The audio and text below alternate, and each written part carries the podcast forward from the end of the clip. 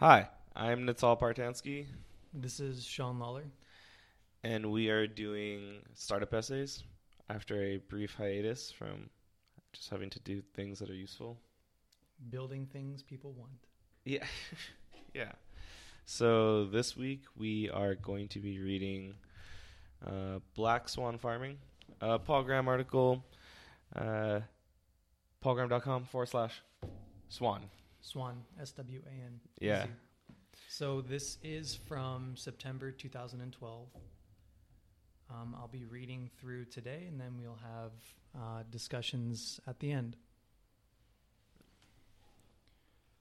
Black Swan Farming, September 2012. I've done several types of work over the years, but I don't know another as counterintuitive as startup investing. The two most important things to understand about startup investing as a business are one, that effectively all the returns are concentrated in a few big winners, and two, that the best ideas look initially like bad ideas. The first rule I know intellectually, but didn't really grasp till it happened to us. The total value of the companies we've funded is around 10 billion, give or take a few. but just two companies, Dropbox and Airbnb, account for about three quarters of it. In startups, the big winners are big to a degree that violates our expectations about variation. I don't know whether these expectations are innate or learned, but whatever the cause, we are just not prepared for the 1000x variation in outcomes that one finds in startup investing. That yields all sorts of strange consequences. For example, in purely financial terms, there is probably at most one company in each YC batch that will have a significant effect on our returns. Shout out to Sorting Robotics. Hello, your boy. and the rest are just a cost of doing business. I haven't really assimilated that fact, partially because it's so counterintuitive, and partly because we're not doing this just for financial reasons. YC would be a pretty lonely place if we only had one company per batch, and yet it's true. To succeed in a domain that violates your intuitions, you need to be able to turn them off the way a pilot does when flying through clouds. You need to do what you know intellectually to be right, even though it feels wrong. It's a constant battle for us. It's hard to make ourselves take enough risks. When you interview a startup and think they seem likely to succeed, it's hard not to fund them. And yet, financially at least, there is only one kind of success. They're either going to be one of the really big winners or not. And if not, it doesn't matter whether you fund them because even if they succeed, the effect on your returns will be insignificant. In the same day of interviews, you might meet smart, some smart 19 year olds who aren't even sure what they want to work on. Their chances of succeeding seem small, but again, it's not their chances of succeeding that matter, but their chances of succeeding really big. The probability that any group will succeed really big is microscopically small, but the probability that those 19 year olds will might be higher than that of other safer group of the other safer group. The probability that a startup will make it big is not simply a constant fraction of the probability that they will see, uh, succeed at all. If it were, you could fund everyone who seemed like, likely to succeed at all, and you get that fraction of big hits. Unfortunately, picking winners is harder than that. You have to ignore the elephant in front of you, the likelihood they'll succeed, and focus on whether and focus instead on the separate and almost invisibly intangible question of whether they'll succeed really big. Harder. That's made harder by the fact that the best startup ideas seem at first like bad ideas. I've written about this before. If a good idea were obviously good, someone else would already have done it. So the most successful founders tend to work on ideas that few beside them realize are good, which is not that far from a description of insanity till, reach, till you reach the point where you see results. The first time Peter Thiel spoke at YC, he drew a Venn diagram that illustrates that situation perfectly. He drew two intersecting circles, one labeled seems like a bad idea, and the other is a good idea. The intersection is a sweet spot for startups. This concept is a simple one, and yet seeing it as a Venn diagram is illuminating.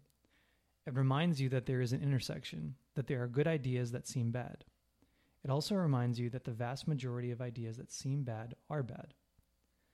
The fact that the best ideas seem like bad ideas makes it even harder to recognize the big winners.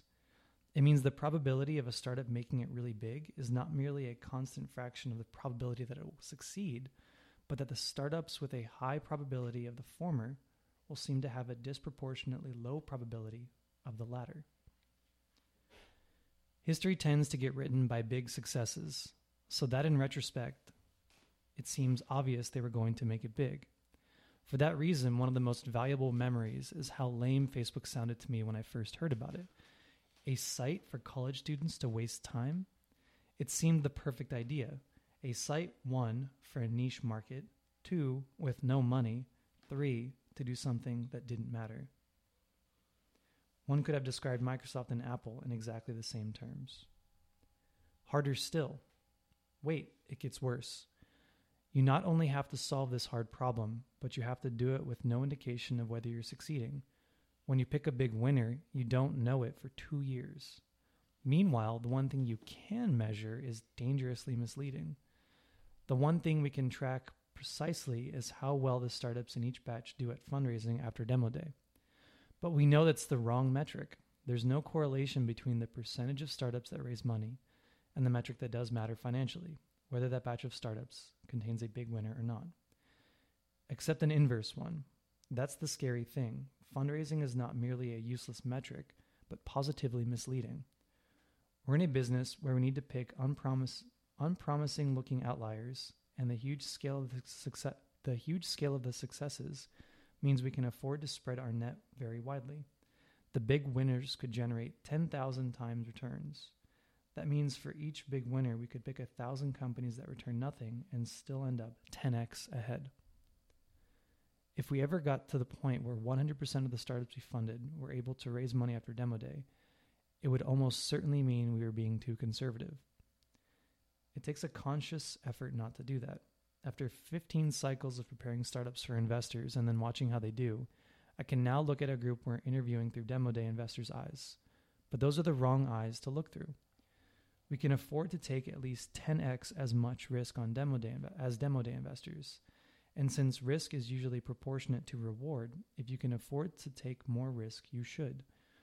What would it mean to take 10x more risk than demo day investors? We'd have to be willing to fund 10x more start- startups than they would which means that even if we're generous to ourselves and assume that YC can, on average, triple a startup's expected value, we'd be taking the right amount of risk if only 30% of the startups were able to raise significant funding after demo day. I don't know what fraction of them currently raise more after demo day. I deliberately avoid calculating that number because if you start measuring something, you start optimizing it. And I know it's the wrong thing to optimize. But the percentage is certainly way over 30%, and frankly, the thought of a 30% success rate at fundraising makes my stomach clench. A demo day where only 30% of the startups, startups were fundable would be a shambles. Everyone would agree that YC had jumped the shark. We ourselves would feel that YC had jumped the shark, and yet we'd all be wrong. For better or worse, that's never going to be more than a thought experiment. We could never stand it. How about that for counterintuitive? I can lay out what I know to be the right thing to do and still not do it. I can make up all sorts of plausible justifications. It would hurt YC's brand, at least among the innumerate, if we invested in huge numbers of risky startups that flamed out. It might dilute the value of the alumni network. Perhaps most convincingly, it would, de- it would be demoralizing for us to be up to our chins in failure all the time. But I know the real reason we're so conservative is that we just haven't assimilated the fact of 1000x variation in returns. We'll probably never be able to bring ourselves to take risk proportionate to the returns in this business. The best we can hope for is that when we interview a group and find ourselves thinking, they seem like good founders, but what are investors going to think of this crazy idea? We'll continue to be able to say, who cares what the investors think? That's what we thought about Airbnb, and if we want to fund more Airbnbs, we have to stay good at thinking it. In the notes section, there are five notes um, from the uh, essay. I'm not going to go through them, but you can find them on paulgraham.com forward slash swan. And I will say um, at the very end, it says thanks to Sam Altman, Paul Buchheit, Patrick Collison, Jessica Livingston, Jeff Ralston, and Harj Taggar for reading drafts of this. Apologize for any misspellings or pronunciations. Oh, I just noticed that actually one of the notes, the very last one, he says, I calculated it for the last batch before a consortium of investors started offering investment automatically to every startup we funded. That probably has to do with that Russian guy who funded a few companies. Came in and said, "I'm investing in all of you." Yeah, like all of you are getting goes. 100k or something. Yeah. Yeah. Um. But then he says, so I guess that was probably why he did it before that, because that was Michael Seibel's group, right? Mhm. Yeah. Um. And uh, he said at the time it was 94 percent. So 30. That's when they only had 30 companies in the batch. But he said 33 of the 35 companies that tried to raise money succeeded. One didn't try because they're already profitable. So okay.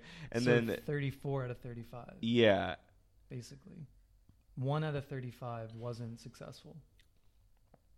and yeah so like uh that's probably held true even now if not more it's probably like a hundred percent because everyone who we've talked to just like fucking kills it uh at demo day like especially Trexo.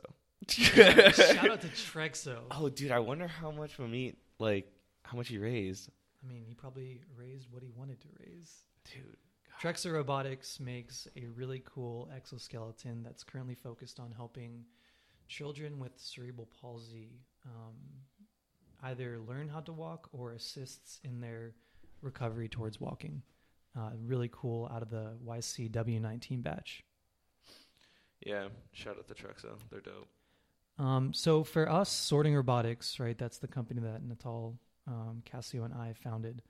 Um, we deferred demo day yeah because we were profitable in that um, if you see at the very end of the essay or remember what we said uh, note 5 said in the old days it was raise after demo day or die for us we had done enough in revenue that we weren't going to die so rather than um, use our one demo day chip we held on to it as we were searching for something bigger Yeah. So now we're in that bigger market, and then when we go to demo day um, in August, like we should raise a crap ton of money. But ideally but i think Yeah. what i was getting at was for for us our batch was 204 companies yeah, a shit ton of companies. um yc's winter 19 batch um almost seven times as big as the batch in 2010 that paul graham cites in his reference 5 um oh, wait. Se- yeah, you're right. Almost seven times as but.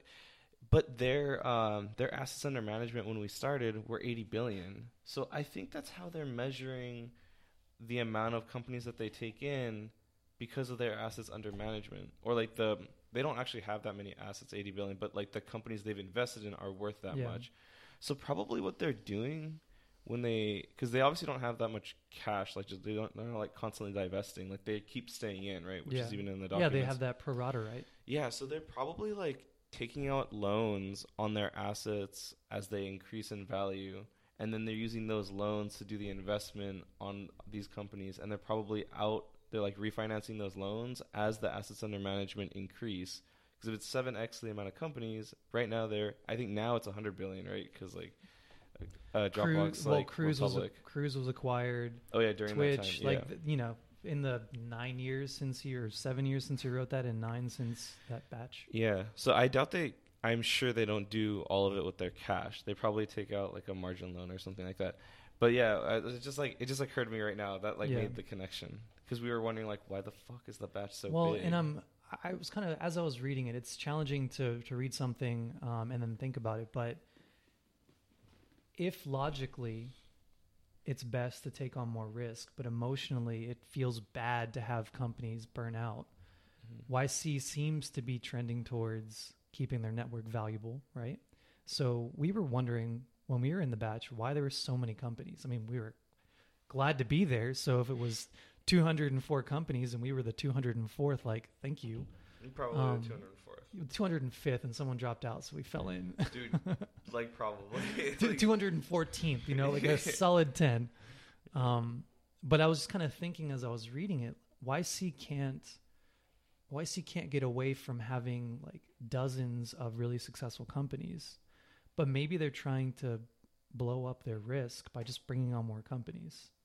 I don't even think so. Like I, I think when my like analysis kind of made sense. Like they're probably taking on the same amount of proportional risk as they were then, because they were only doing thirty companies there, but they only had uh, ten bill. The companies that are invested in were only worth ten billion. Now the companies that they're invested in Mm. are worth eighty billion. So they're doing seven times that, or eight times. I see. Yeah. Yeah, I think they're probably just. Oh, a- I, oh yeah. I see that's now. why I like got Okay, so I- like I see now. Yeah, excited. yeah, I see yeah. now. That's interesting. Yeah, that's. I mean, there's certainly like very well refined logic behind the batch size. It's ostensibly. definitely. Well, I mean, I mean, probably. like A/B testing, maybe I don't know. yeah. I wonder how big this batch is. yeah, gonna be. we're so with with sorting robotics, we deferred demo days, so we'll get to rejoin um, if they'll allow us, uh, and we want to. Like, Eric's get out! like, we don't want fuck you. out." You're not welcome. Oh my Take your god. stupid magic robot and go away. I mean, that whole article was basically the story of our YC experience Yeah. in like a negative sense. But what I was going to say is we'll be back for S19 um, for the super senior year to pitch on demo day. So we'll get to hang out with S19 for a couple of weeks. Yeah. And it'll be interesting to see how big that batch is relative to ours because I think even just last year, the batch size was like half the size or like Uh, 75% something of the size. I don't yeah, remember yeah, the yeah, it was like are. 140. Like two years ago, it was less than half the size. So they've been growing considerably. Yeah. In terms of the article, like, I think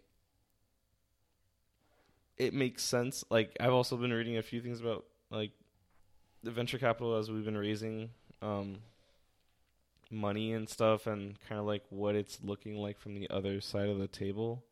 And we were kind of saying like, oh, but like we already have this profitable business. Like, you know, it's like we're not gonna like die. Like we're gonna like go on and continue. And I think maybe like even trying to pitch ourselves or even trying to justify our existence like that was bad because it's supposed to be counterintuitive or it is counterintuitive. So like we should just like never pitch ourselves like that because like that might be okay in like a company existing That's people okay owning it. in in an idea of us not going back to a nine to five job yeah. as engineers for a large company right now. Yeah, but like I don't think it's okay with investors because they already know. Like they're probably you know they're like, well, I have a thousand companies that I invested in. One of them gave me a one thousand x return. The other ninety nine could have given me zero, and I would still be fine. Yeah, like you still continue on to the next year. The next, yeah, like and so they're like they're kind of doing what you said. Like it doesn't matter if they'll make it, it matters if they'll make it big. So like we have to pitch it such that we're making it big, not just making it. And that's why we, with our robotic card sorter for trading card games, deferred demo day because we could make it. We could make a profitable company. We are currently profitable with what we have. But when you have the opportunity to be bigger, take it. Well, it's not just that. Like, I mean, you got to pitch it as like bigger. Because I remember even when we talked with the first guy who kind of like dipped out on us, we're like, yeah, but we were like kind of concerned, like, why is he dipping out? Like, you can't expect that we'll like be like we're gonna die because we we're like, yeah, we're not gonna die. We're gonna be fine. But I think it's just the idea, like, yeah, you might not die, but like you might not Like our market was too it. small. So Well, even well, because we were even like I'm talking about in March when Yeah, like I- I that guy dipped out. about. Yeah, yeah. So it was like, so I think it was that maybe just didn't think that we could make it. Yeah, I mean, big. What, what we have now from progress since March is made it has made it easier, right, to Yeah. sell that story of we're going to be big. This is what we accomplished, and this is what we've accomplished on top of that. But back then, we didn't have the big thing. We had the idea of the big thing, right? Yeah, I mean, I guess I don't know. Do you think it would? It was like a bit arrogant to think that like, oh, like we can make it big. But you know what? Maybe it's not even arrogant to think. Maybe the investors like, yeah, I'm sure you guys have the ability to make it big. But then his faith was like lackluster in, but can you make it big? Like, or but will not really can he? Yeah, you can. What but there's will you? external factors at yeah like that motivation and even like life Mm, goals yeah. right like maybe you don't want to like go hard for three years you want to go hard for like one year or you don't want to go hard for like five years or something like yeah. but like maybe and like it requires that to like be big. So you're gonna make a bet on someone that you want the 1000x return but like they this guy probably can but like will he? And like maybe that's where that guy kind of like fell off the boat. Like he didn't think we would Yeah, he was. so shout out to that guy you know who you are shout, out, shout out to you listening to our podcast from wherever you are in the world. yeah but we will ju- just just so you know we will Uh, make it. for the podcast record, we have the ability to make it big, and can will be real big, real, real big. real, real, real big. Yeah, maybe that's why. I wonder how you cultivate a. So okay, this could be good for like anyone who has never. I actually I didn't read this article. I didn't have any idea what it was about. I just saw that it was 15 minutes of uh, Yeah, read aloud time. we've so far picked our articles from paulgraham.com that are about 15 minutes to read, which gives us a you know good 15 minute discussion, which tails off into random things, and then we end the podcast. Yeah, we should make sure we end it like normally this time. I got, I'm watching the clock. I got Yeah. the clock this time. You started right when we started speaking, so yeah, it was strong. yeah.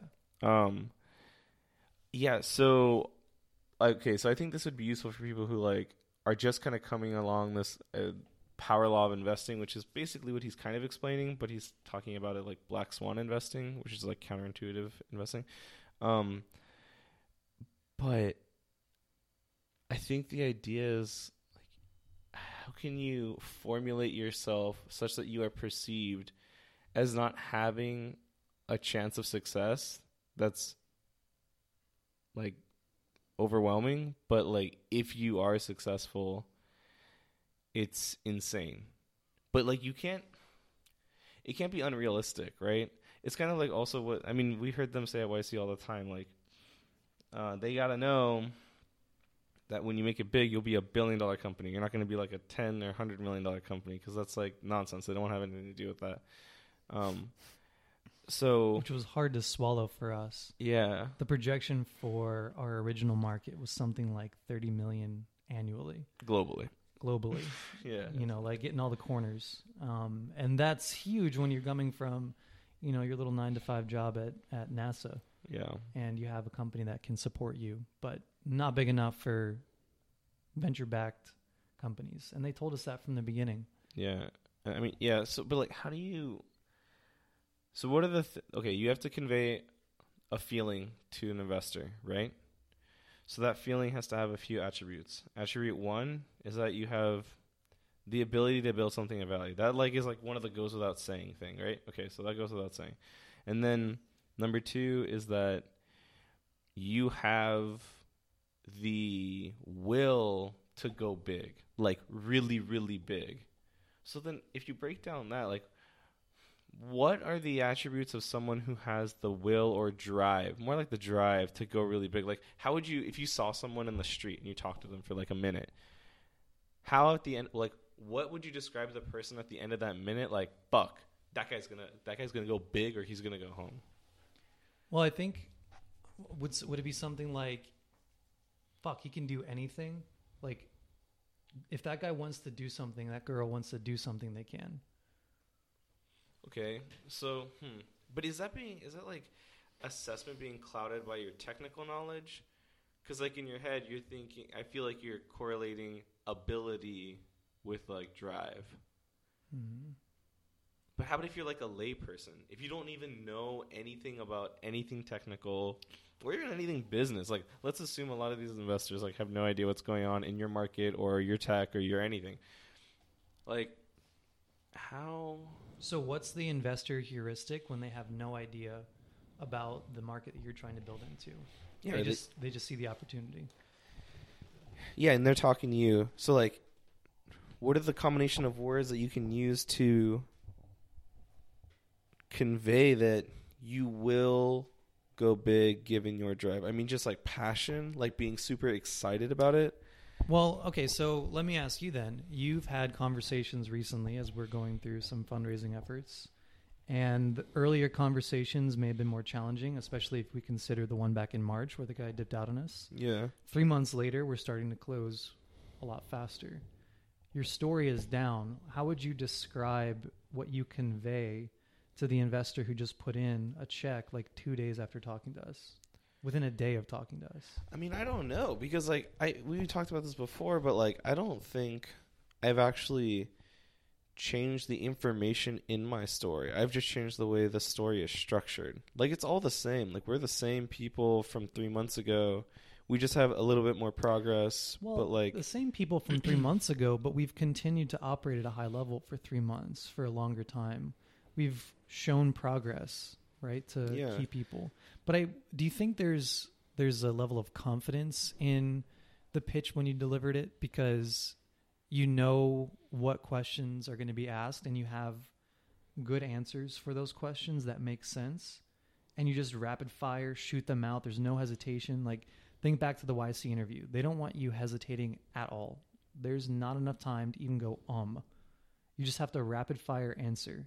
And when you do that when you're put in that environment it goes to the core of what you know about your business and your market Yeah, but I don't know because like some like I feel like the so the reason I say like the information doesn't remain the same, just how I formulated it, because it's hard for me to gauge that because I pitched some people in the very beginning, and I pitched some people in the middle, and then I pitched some people recently, and like the people in the middle weren't the ones that invested. They're like they dipped out. Oddly enough. Yeah, so they invest more often the longer you go with this fundraising effort. No, but I mean, like the people in the beginning invested, and the people in the middle didn't, and the one of the guy at the end did, Hmm. right? So it's like, like the story in the middle was very similar until the very end. So I would say even like the guys at the late middle had the same story and formulation and delivery as those before, but I- like they just didn't respond We the same even way. talked about this last night at like three in the morning. What? Um, we talked about how as you have conversations, you can take take the experience of that conversation and roll it into the next one. Mm-hmm.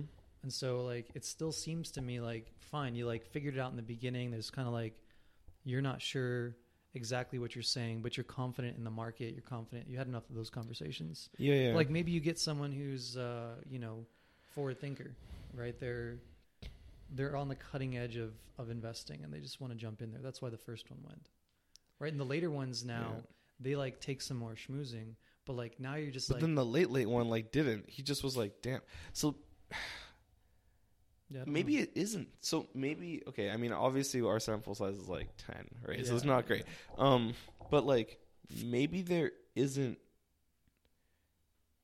a combination of words that you can say that will convey that you will make it big. It's maybe it's like kind of YC's 10 minute interview where like they're just trying to get you. Like your business idea is kind of like you need to at least know what it's like, but you, they really are just looking for you. And so it's really going to be like a like a pair.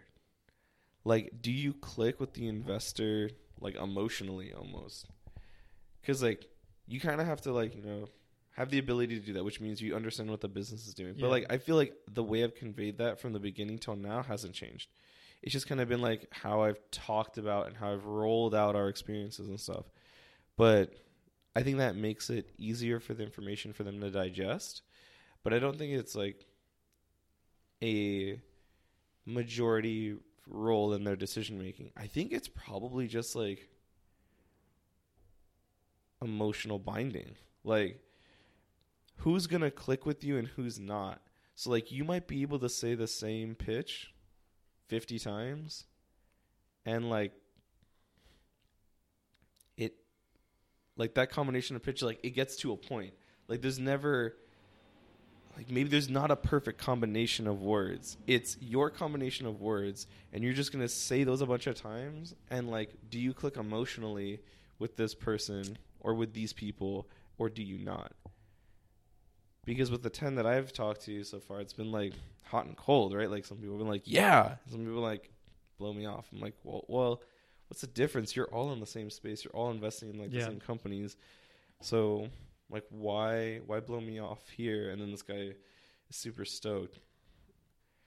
So you think like YC and other investors, VCs or angels, are trying to get an idea of who you are as a person and if they would like, mind dealing with you in the future, mind interacting with you going forward. Yeah, like maybe it's an emotional thing because that was even what Eric and we've read another PG essay where it was like, yeah, you know, they when they um, bring people into YC, they're also thinking, do I want this person in the online network? Yeah, Like, yeah. The, the the network of thousands of yeah, former three thousand founders. founders. Like, Yeah. do I want to deal with this fucking person? Like, probably not. Well, then you can just go fuck off, right? No matter if their business was chill or not, right? Like, Yeah. didn't they say that was like, if you're an asshole, is what they look for?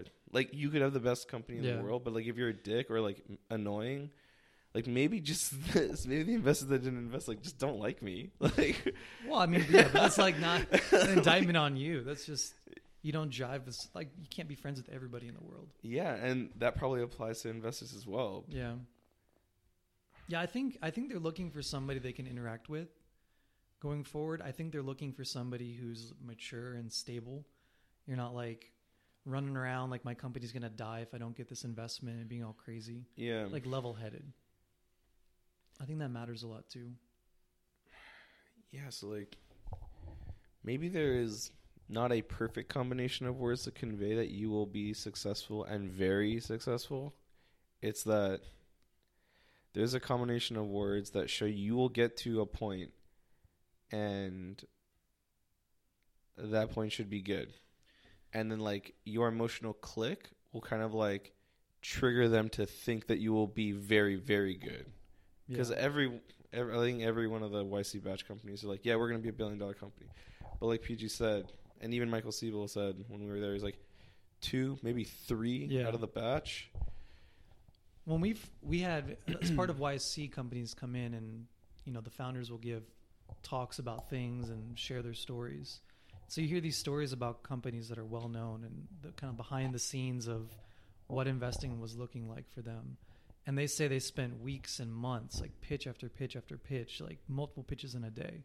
And so you do got to think after a few like a few days of pitching or a few weeks in the early stages, their pitch probably doesn't change very much. Yeah. It's probably pretty similar. So it might be the differentiating factor in how you connect. And there was that one story where they went into a well known investor's office and they didn't even talk about the company. They bonded over some characteristic of where this founding team was from and, you know, a movie that made the investor think about it, if you remember what I'm talking oh, about. Oh yeah, yeah, yeah, okay. Right? So like that's a huge name for now well known company, extremely Yeah. successful company. And the talk wasn't really about the company. It was just about them connecting. Like, oh yeah, so by the like way, a I'm self-deluding. by the way, I'm here for my company. We need, you know, we're raising money. yeah. Oh shit. Yeah, the last 20 minutes out of our 25 minute conversation we were talking about, you know, some movie. Yeah. Or maybe it's like it's like a self-deluding thing. Like the, every investor has to delude themselves to thinking that you're going to be big because the chances of anyone being big, like big, big, like Facebook big, is like super low. It's lower than anything, right? Mhm. Um, it's like lower than getting struck by lightning. So, hmm, yeah, maybe it's like the fact that oh, there could be also another thing where if they click with you, maybe they think and they know the power of networking effects and like just knowing the right people once you have a foundation of a business to like get you into other auxiliary markets or grow your company. And they think, well, if he clicks with me, I know he's going to need to click with a lot of other people or she.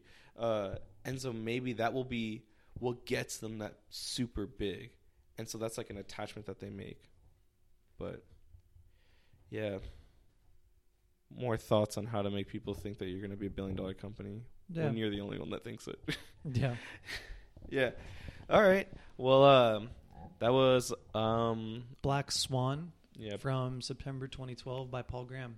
Yeah, cool. Uh, this is Startup Essays. I'm Natal. And I'm Sean. Thanks for listening. See you.